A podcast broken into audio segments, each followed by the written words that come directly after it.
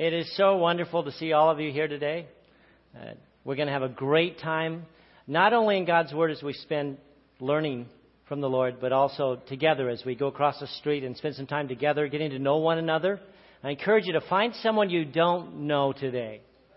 Say so. Make it your goal. I'm going to find somebody that I haven't met to meet them, say hi to them, and find out at least one significant thing about their life. And one thing I appreciate so much about my wife is that whenever you meet my wife, you'll discover quickly that she's far more interested in you than she is in herself. And so she quickly goes after you to find out who you are and what you do and what you're about. And she will know more about you in 15 minutes than most people you know will know in 15 years. That's quite a statement, but it's one that I've recognized over and over. She's still trying to teach me that. I'm giving her my best shot. Today we're in John chapter 10, so I invite you to open your Bibles.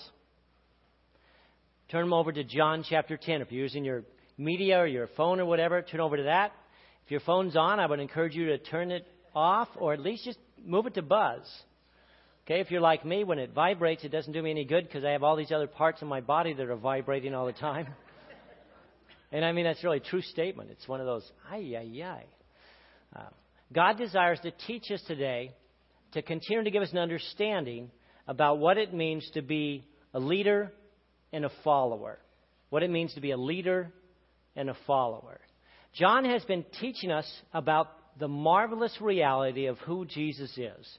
So he's walked us now through nine chapters, verifying over and over again by the works that Jesus has done and by the words that he says that he is the one and only Son of God, that he is God himself in human form sent down here by the Father to clarify to us who God is and how we can have a relationship with the Father, have our sins forgiven, and begin to experience the freedom that He wants us to have on a regular basis in our life. Last week we talked about the issue of blindness and seeing. And we had a line we used the whole week, and we hopefully using it this week. I know I was. And it was this I once was blind, but yeah, but now I see.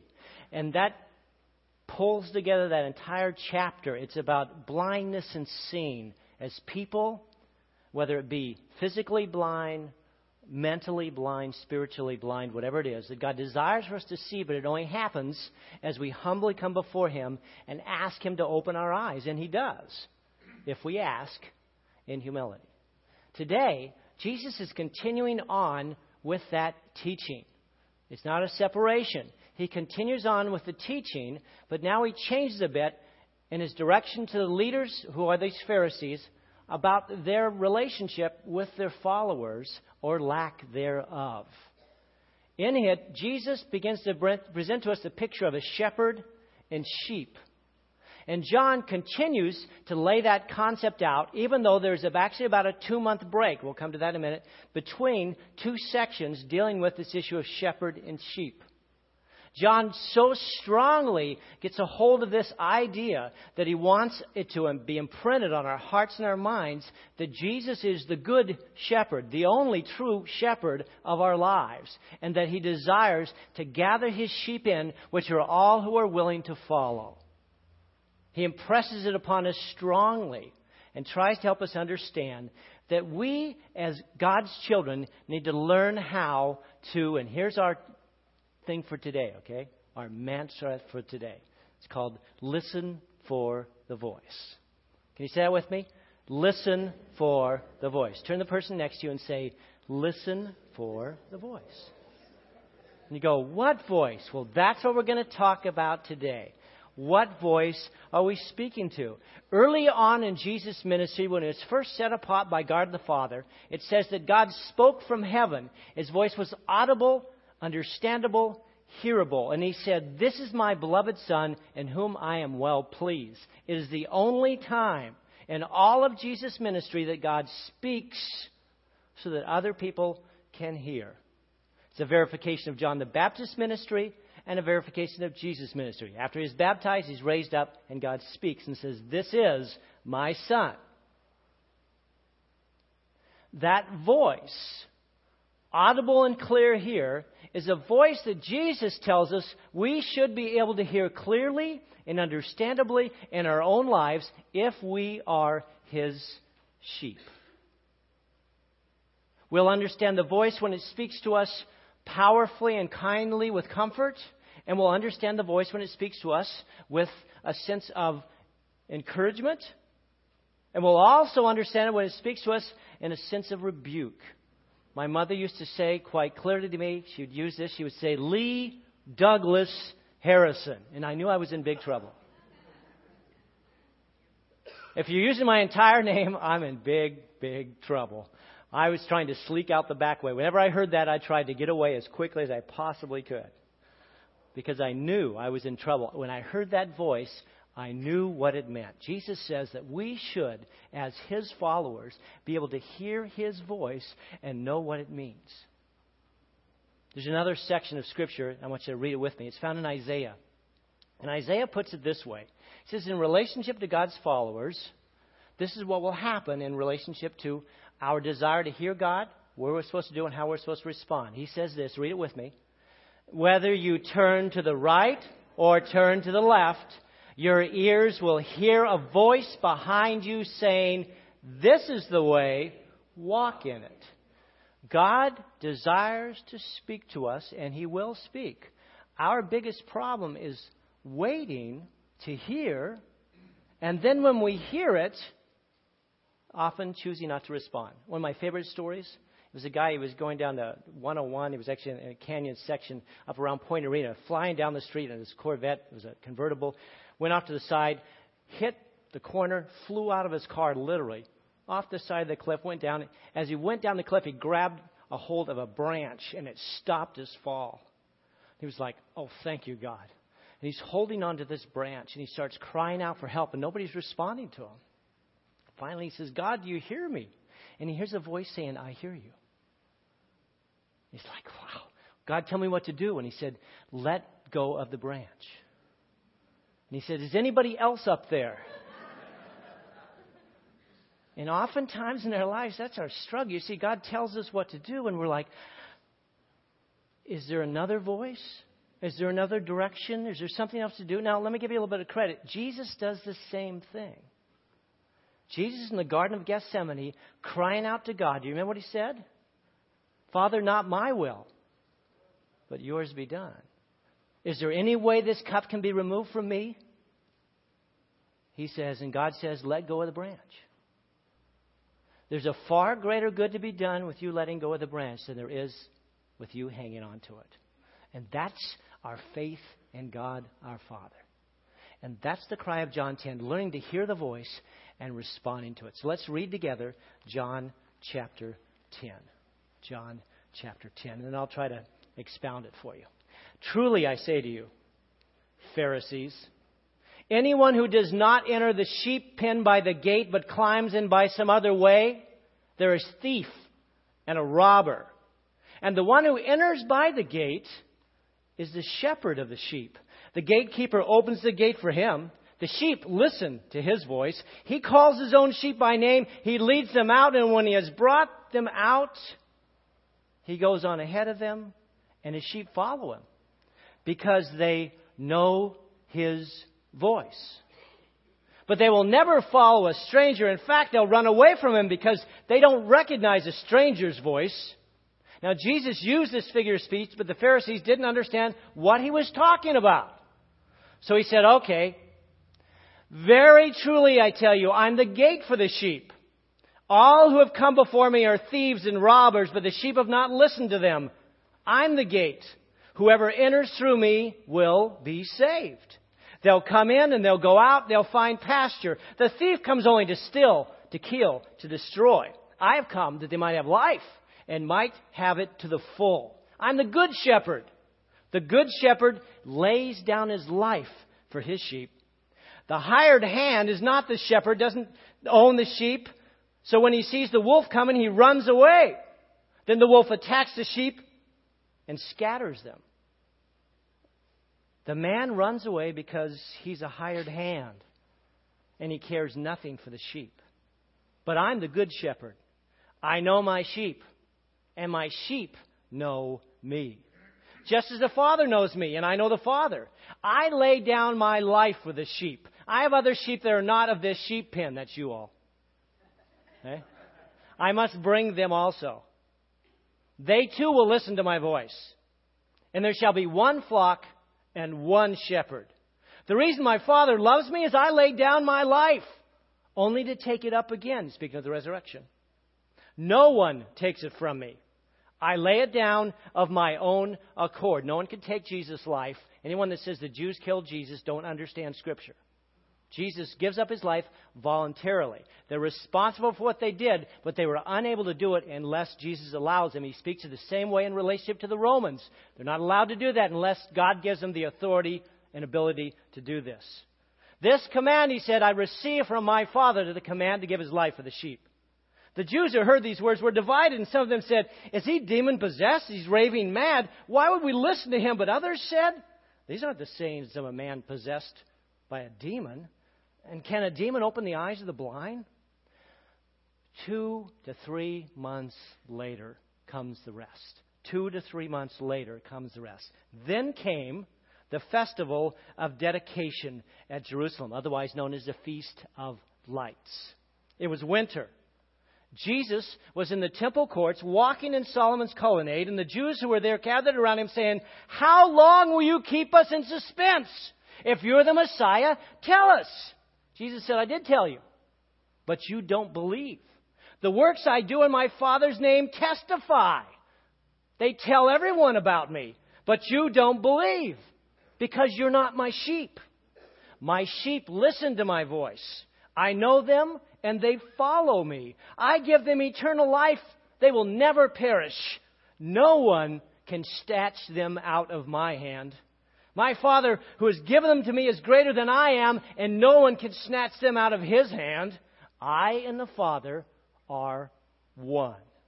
And the Jewish opponents picked up stones to stone him. And Jesus said, Hold it. I've shown you many good works from the Father. For which of these do you stone me? We're not stoning you for any good work, but for blasphemy, because you claim to be God. Anyone who says Jesus didn't claim to be God hasn't read this section of Scripture. You claim to be God. And Jesus says, Well, isn't it written in your law? I have said you are gods. If he called them gods to whom the word of God came and the scripture can't be set aside, what about the one whom the Father set apart as his very own and sent from heaven into the world? Why didn't you accuse me of blasphemy because I said, I am God's son? Don't believe me unless I do the works of the Father. But if I do them, even though you don't believe me, believe the works that I do, so you'll know and understand this. The Father is in me, and I am in the Father. And again, they tried to seize him, but he just walked away, and they were unable to grab a hold of him. Then Jesus went back across the Jordan to the place where John had been baptizing in the early days. Where was it that Jesus first heard the, the message of God, the voice of God was spoken? Jordan, right here. That's where he goes back. He goes back to his beginning. He goes back there and he stays at this spot. And it says the people began to gather around and listen to him and he continued to teach. But now he doesn't do it outside of this particular area in Jordan where he is protected by the Father. In that place, many believed in Jesus. Father, we ask that you would open this section of Scripture to us. You've had it written down here so that we can come to a comprehension about who you are and who your son is and what it means to be followers of the shepherd. So we pray that you'll teach us today as we spend just 30 minutes or so trying to understand it. We ask that as you guide us in Jesus' name. Amen. This is a scripture that's used a lot by a lot of people, often misused in terms of its presentation of what it's talking about. John 10 is speaking primarily to the issue of leadership or failure thereof. The first section is speaking to the Pharisees, and Jesus continues down with this blind but now I see picture or idea and says, You all continue to not understand who you are, what you're called to be. If you're called to lead my people, that means you're called to care for them, to love them, to minister to them. You're called, if necessary, to die for them. Are you willing to do that? And of course, they aren't. Jesus starts off with this interesting statement that he uses a lot, and he says, truly, truly. In this case, he's speaking to himself, and he's saying, truth is embodied in the person that speaks it. If the person who speaks to you does not embody truth, then do not listen to what they have to say. If they do embody truth, then listen to what they have to say. Truly, truly, I say to you. And that's the emphasis and the direction. It says, I am the shepherd. And the shepherd deals with the sheep. He loves them and he cares for them. He says, I am the sheep gate as well. I provide a place for the sheep to come in and protection for them while they are in, and then lead them out at the appropriate time in the appropriate way. We understand the picture of the sheep gate. Hope you kind of get that. It's a fairly simple idea. Think of it as a picture of a simple, there's a three-way step. If you go into a cave and you bring the sheep in, they're surrounded in every place but one spot, and that's where they would come in through the cave. Shepherds would literally lay down in front of the cave that they'd bring the sheep in, and they would become the gate.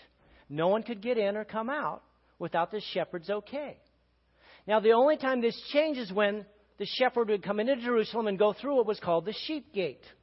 That was the gate in which they bring the sheep through. And they would bring them to the gatekeeper. And the gatekeeper would have a place set up. He would stand up and say, Sheep, come. That was truly it. Just, hey, okay, come on, let's go. Boys, girls, let's go. And the sheep who knew his voice would literally follow him out the gate. The gatekeeper would be watching. He's got his little number. Okay, there were 56 sheep brought in. Yep, 56 went out. Good, they went out with him. Periodically, some thieving shepherds would come in to steal the sheep. And they would come in and try to take the shepherd's sheep away. So they would come in try to gather them up and suddenly push them through the gate. A good gatekeeper would say, Hold it just a minute. You stand over here and call the sheep. If they come, they're yours. If they don't, they're not. Jesus is saying, I'm the good shepherd who calls the sheep, and the sheep come and they follow me, and I lead them. When that Psalm 23 passage, that picture, I guide them, I take care of them, I comfort them. I am the good shepherd. He said, however, you guys are thieves. You're not shepherds at all. You're only here to take and shear these sheep or put them to death for you. You only care about you and your stuff. But true shepherds care more about the sheep than they do about themselves. Now, they all remember that Ezekiel 43 passage they'd all memorized. This is what the sovereign Lord says Woe to you, shepherds of Israel, who only take care of yourself. Should not shepherds take care of the flock? Jesus moves on then and he begins to speak to the issue of the shepherd itself. And he says, Okay, you don't seem to get it. It says the Pharisees didn't understand what he was talking about. They were so dull headed. They're like, Huh? What do you mean? I'm the leader. I'm the guy called to, to take care of these things. I'm not here to take care of no stinking sheep. He says, You don't understand. He says, I'm even the gate for the sheep. The shepherd, this metaphor picture, is so powerful. He says, This is what leadership is all about. It's being a shepherd to your sheep, it's caring for them, it's watching out for them, it's making sure that your rod and staff are used for protection, for safety, for encouragement, and they know it. So they're not frightened by it when they see it. Because they recognize that that rod and that staff is there for them, not against them. It's in Luke chapter 22, 26, where he talks about this interesting picture. He says, No longer among you, my disciples, will the leader be the one who has power and be involved in seeing himself as the special one as set aside for some kind of special idea or special work. Your work is to care for the sheep. You're to humble yourself as a child Listen to my voice, follow it, and care for those that are placed under your care. You are to use the golden rule from now on, which was a new concept, and that's simply this treat them as you want to be treated. You are to treat your sheep as you want to be treated. You are to treat those who follow you as you want to be treated. It's not so that you can gain more, it's so that you can give more. So leadership begins to take on a whole new picture under Jesus where he begins to try to tell us that relationships mean more than goals. That relationships mean more than finishing. That relationships mean more than anything. And if you fail at relationships, you fail to be a true leader. And Jesus uses himself. He says, Did I not come to serve you and to give my life up for you? If I am not the most effective, powerful leader that ever walked on the face of the earth, and I am, surely you'll learn to follow me and follow my example. When the wolves come, and they will come, to attack the sheep, your job is to do whatever it takes to protect them, even if it means to lay down your life. Now there's a short discussion that takes place. Does he have a demon? Is he this? Is he that? They're angry because now they get it, what he has called them to do, and the task he's laid before them. And they're not happy with it.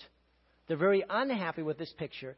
And they respond back and forth and say, But the problem is, the works that Jesus did, he healed this man that was born blind. What are we going to do with that? Now, John fast forwards us about two months later. So, about two months later, it says they find themselves at Solomon's colonnade in Jerusalem in a time that we refer to as Hanukkah or the Feast of Lights. Now, we know the term Hanukkah now, most of us recognize that, and that takes place on December 25th. December 25th is always Hanukkah because December 25th 164 BC is the point in time in which this celebration was pulled together to be called that. I'll give you a little history along that area. In about 175 BC, remember we go backwards with the BC thing, about 175 BC, a Syrian king established victory over Israel and became the king of Israel. Syria was a very powerful nation at that point in time. His name was Antiochus Epiphanes. Antiochus Epiphanes. And Antiochus loved the Greek culture. Everything about the Greek culture he was in love with the ideas, the songs, the gods, the wording, everything. So he intended to reshape Israel and all of the, the area around it into a Greek nation so that they would also enjoy this wonderful prosperity that the Greeks brought in. So he introduced it peaceably to the Jews and said, This is what you need to do. You need to start speaking Greek. You need to start thinking Greek. You need to study the Greek materials. You need to worship the Greek gods. And the result was it didn't work. And he couldn't understand why the Jews wouldn't respond, but the Jewish people would not respond. So he got very angry. He moves into Jerusalem and there's a great slaughter. Over 80,000 men are killed in the battle. And he takes complete control over all of Jerusalem, takes over the temple, and he begins to establish now Greek thought and Greek direction by force. No longer is anyone allowed to have an Old Testament in any way or manner. No scrolls, nothing is allowed. If anyone is found with a scroll, they are put to death. No longer are you allowed to circumcise any of your children. If you circumcise your child, the woman would be crucified with the child hanging around her neck to cry out to all the people, this will not happen. Brutal. Finally, Antiochus establishes himself so strongly within the temple that he sacrifices a pig in the Holy of Holies to God that causes the Maccabean revolution. That's it. Judas Maccabee and his, his countrymen rise up and they destroy him with the help of God, and he is pushed out of Jerusalem. This takes place December 25th, 165 165 A, BC. 165 BC. Okay, now, the Feast of Lights, this special feast of dedication, was to honor and recognize what had happened with the Maccabean revolution. Who is now inhabiting Rome? Excuse me, Jerusalem. Rome. The Romans are inhabiting it. Here's the picture. They come up to Jesus. They're really angry. In fact, they're so angry, they're even willing to accept Jesus. They walk up to him and they say, Jesus, enough! If you're the Messiah, tell us. We will overthrow the Roman soldiers. You feel the anger? That's what's going on. Guys know Jewish people. Look what's going on. These are intense, emotional, powerfully united against those who would try to defeat them. So they come to Jesus and they're so angry. And they're saying, if you're the Messiah, Messiah, step up, destroy these guys. We don't care anymore. And Jesus says, there was response, I already told you I was the Messiah. I've shown you I was the Messiah. But the Messiah you want is not the one that God has given you. The one that God sent down is not who you thought it would be. Because your issue is really not about the Romans. Your issue is about sin. Your issue is about death. Far bigger issues than just who inhabits and occupies Jerusalem at this point in time. I am the good shepherd. And I will lay down my life for my sheep. Not just a short term victory. Not just a, I am the king, how great I am. I will give everything I have to give, which will be my life. And my shed blood will provide forgiveness for all of mankind. You will not deter me from my goal. You will not stop me from becoming the Messiah, not just of the Jewish people, but of the entire world. You catch it now? Powerful, powerful pictures that Jesus presents. I'm the Son of God. I'm the gate to which all can enter into eternal life. I and the Father are one. To see me is to see the Father. To hear me is to hear the Father. Oh my goodness. For which of my works do you want to stone me? The question was not for them. The question was for those who were outside of it to understand who he was. I embody truth. I have spoken truth. I have lived truth. Therefore, believe the truth. That's what he means when he says, truly, truly. I have a powerful clip here I want to show here. And for some of you youngster ones, you may want to be aware of that. This clip uh, comes out of a movie that was entitled Braveheart. And it is about a man who gives up his life reluctantly, who becomes a shepherd reluctantly, who causes all of Scotland to literally turn around and even establishes the king as the true man that God desired through his actions, spoken and revealed. The final act of his life is to give a cry, not for mercy to the king, but a cry for freedom. For freedom for all the people. And that's the cry of Jesus for us. His cry is, I want to set my people free.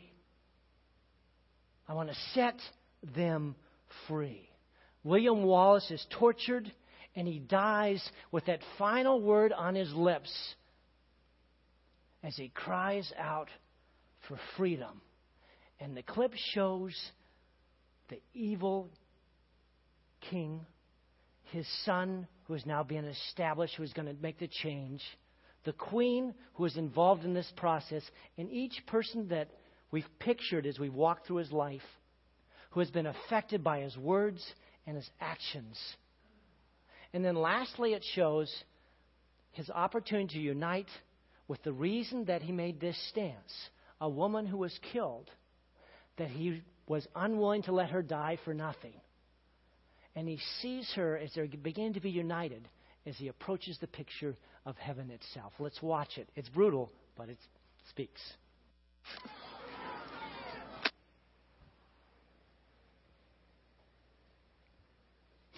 The cry of Jesus that the world might be set free.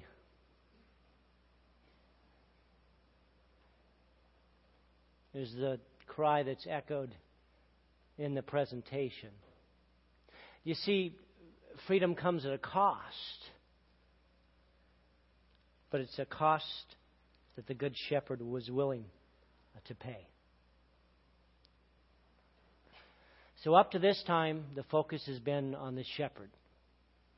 Who are the shepherds? How can we declare ourselves to be shepherds? Who is the good shepherd? But now I want to change it to you. And that's this focus is on the sheep. Because guess what?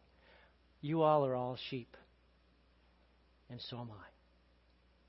Sheep called by God to follow Him in a special way. Now, I often hear pastors say sheep are dumb. Eh? I've heard that so many times I go, hold it. Jesus is called the what of God? The Lamb of God. So I think there's some smart sheep too. Eh? So what does smart sheep do? What does smart sheep do? I said there's five characteristics that Jesus points out here about smart sheep, those who respond to him. The first one is they listen to the voice. Turn to the person next to you and say, they listen to the voice. Yeah, some of you go, oh, yeah, gotcha. But that's the first characteristic of a smart sheep. They listen to the voice. Matthew 13:12 says, "To those who listen to my teaching, more understanding will be given, and they will have an abundance of knowledge." An abundance of knowledge. 1971, Entebbe, commando raid by Hebrew commandos by a 727 that had been taken over. As they broke into the plane, they cried out in Hebrew, Get down. None of the attackers knew Hebrew. All of the people that had been placed in a position of subordination did. Most of the people responded immediately and got down the commandos killed all of those who had established command over these people. All the terrorists were immediately killed. Unfortunately, two people chose not to respond, and those two people were killed as well. When we hear the voice of God, if we don't listen and respond, please do not be angry at him for the results afterwards. Okay? First thing is God's sheep listen to his voice. Secondly, they're obedient to the voice when it speaks. They're obedient to the voice when it speaks. Jesus speaks that in verse 4. They hear and they follow the voice of the shepherd. Matthew 21:33, Jesus speaks about two sons who are together in the morning with the father. And he turns to the sons and he says, Today, I need you to work the fields. This is what you need to do and how you need to do it. And the younger son said, No problem, Dad, we got it. But the older son said, I am sick and tired of working the fields, and I'm not going to do it. The two sons left, and the younger son who said, I'm going to go work the fields, headed for the beach. And had a good time the whole day. The older son who said, I'm not going to do it, repented turned around, went in the fields, and worked and did what was needed. At the end of the day, they got together for dinner. The two sons sat before the father. Which of the two sons were seen as the obedient son? The younger, who said, I'm going to take care of it? Or the older, who said, I'm not, but did? Which one? The older. The older. because he was obedient to God's directive, to God's stance. So, what I tell brothers and sisters is that it's not so much you need to be great at breakfast, you just need to be great at supper. Okay?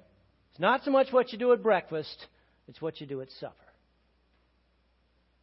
Thirdly, the sheep know the voice. They know the voice. There's a, a TV show that's out right now called The Voice.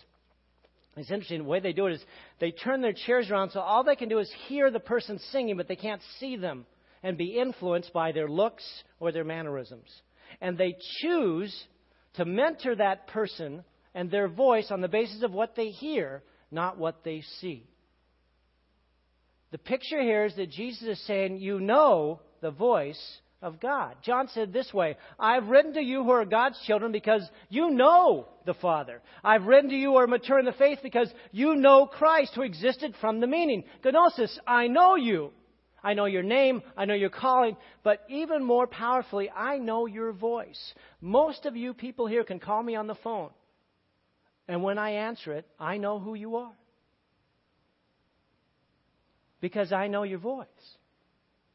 And sometimes I know your voice really well, but I can't remember your name.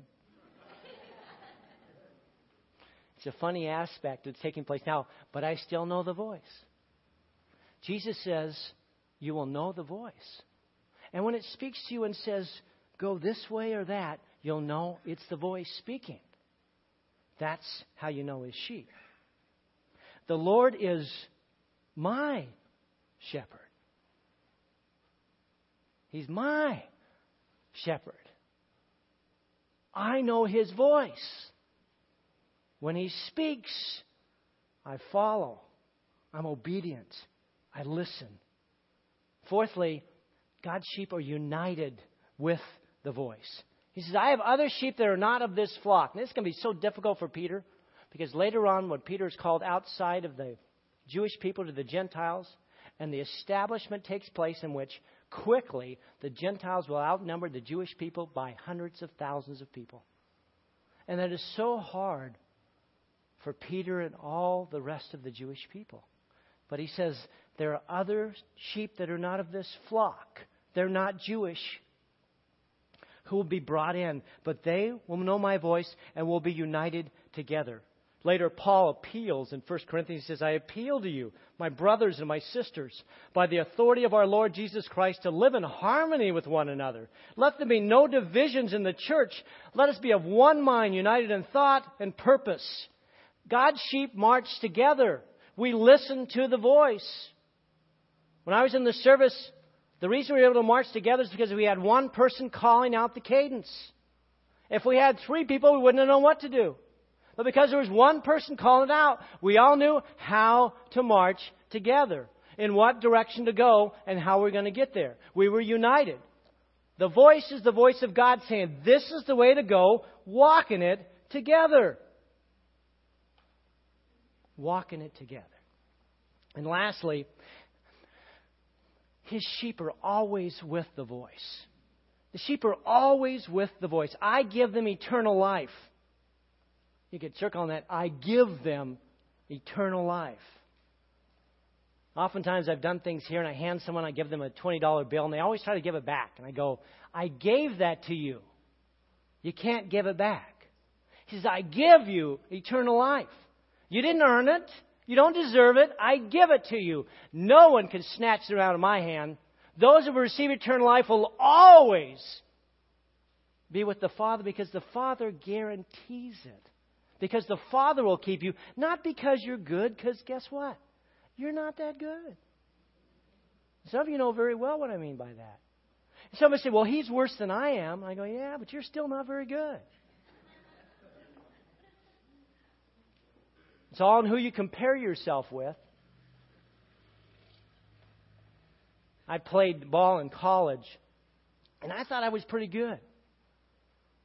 Until a young man came up and I realized I was slow. I thought I was really quick because I was quicker than all the other guys. I was the quickest guy on the team. He was so much faster than me, I thought I was standing still. It was incredible. I said, Oh, that's what they mean by blind speed. Wow. And he had this incredible. I watched him catch a fly. He did the trout thing. The guy hits this towering home run. He comes flying over, and he literally flips over backwards like this. I can't even do it. Catches the ball and flips back, and then throws in like no big deal. Going, wow. You see, who are you comparing yourself with? And Jesus says, compare yourself with me. Guess what? You're not so hot. You're just not that good. You're called to be better. But the Spirit of God is God's guarantee that He will give us an inheritance that He promised. He has purchased for His own people, not because we're good, but because He chose us. Simple, done, finished deal. And that's the end of the matter. Well, Pete's going to come up now as, as we close this up together. I want to tell you one final story. It's an embarrassing one, but I want to tell it to you anyway. Um, when I was 13 years old, I had this wonderful Cocker Spaniel by the name of Blackie. And Blackie was the best hunting dog we'd ever had. My dad was an avid hunter. We hunted everything. By the time I was 10 years old, I had shot everything there is to shoot, you know, and I was fairly decent at it. He was remarkable. I was fairly decent at it. Uh, so I'd grown up hunting, and Blackie was his treasure. It was like he'd take that dog out. That dog would get ducks, pheasants. It was like unbelievable that this cocker spaniel had this amazing ability to hunt. So he loved that dog, and I loved him. Was my dog. I loved him. Ah, just wow, what a dog! Still to this day. Sorry, Blackie. Um, and one day I took him. We lived in the foothills. We lived just below the foothills, and and we go up in the foothills, and we I'd hunt up there with him. And so we were hunting some birds. I was up there with a shotgun. Yeah, in those days it wasn't a big deal. So I'm not that old, but it really was. It wasn't a big deal. I, I'd go up in the with my shotgun, and we'd go up and we'd be hunting dove or pheasant or whatever. And the dog was just remarkable. And but Blackie's only problem was periodically he'd get all carried away chasing the birds, and he'd go running off, and you couldn't find him. But he'd always come back, and was like, okay. So we got up there, and off he went, chasing a set of quail. And I was like, oh, great. Here I go again. So I chased after. I couldn't get him. He kept running, and running, and running. Oh, man. So I looked for him and looked for him and looked for him and couldn't find him. And I was just, oh, well, he'll just come back later. He always comes home later. The problem with the foothills of Utah is there are canals all the way through them. And in those canals, they have very steep sides. And if a dog falls into the canal, it will be unable to get out. Um,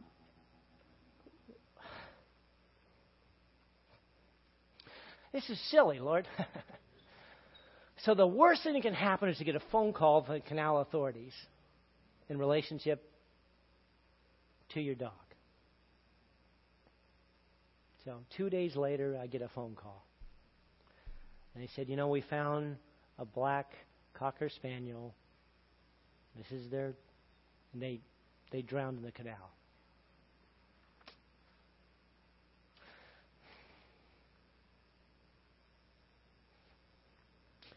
I think I cried for two days.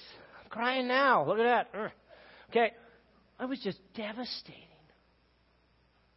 And the reason it was so devastating is because I, I really felt that I was his shepherd. And that I was called to protect him. And I failed. I failed. And as I've grown up and God has granted me children, and grandchildren. And I look upon my children and I go, Lord, you've established me as their shepherd. I want to do a great job. And God spoke to me as in the midst of this. And He reminded me of something that I know, but I just forget it. And He said this He said, Leigh, and I know His voice. He said, Leigh, I'm the shepherd not you. And I realized that my job as a parent was not to teach them to hear my voice, but it was to teach them to hear the voice of their shepherd. Because all of us together, as we remind ourselves in the first verse of this wonderful song, it says this, and I want you to say it with me. The Lord is my shepherd. Say it with me. The Lord is my shepherd. One more time. The Lord is my shepherd. Lord, we want to hear your voice. We want desperately to follow your voice, to obey your voice, to be known as people of the voice. Father, let that happen. Begin even today. And for those of us who have forgotten what your voice is like, I pray that today you would speak. And they might hear you in the music, in the message, in your word, in the wonder of who you are. Speak. Speak. We ask in Jesus' name.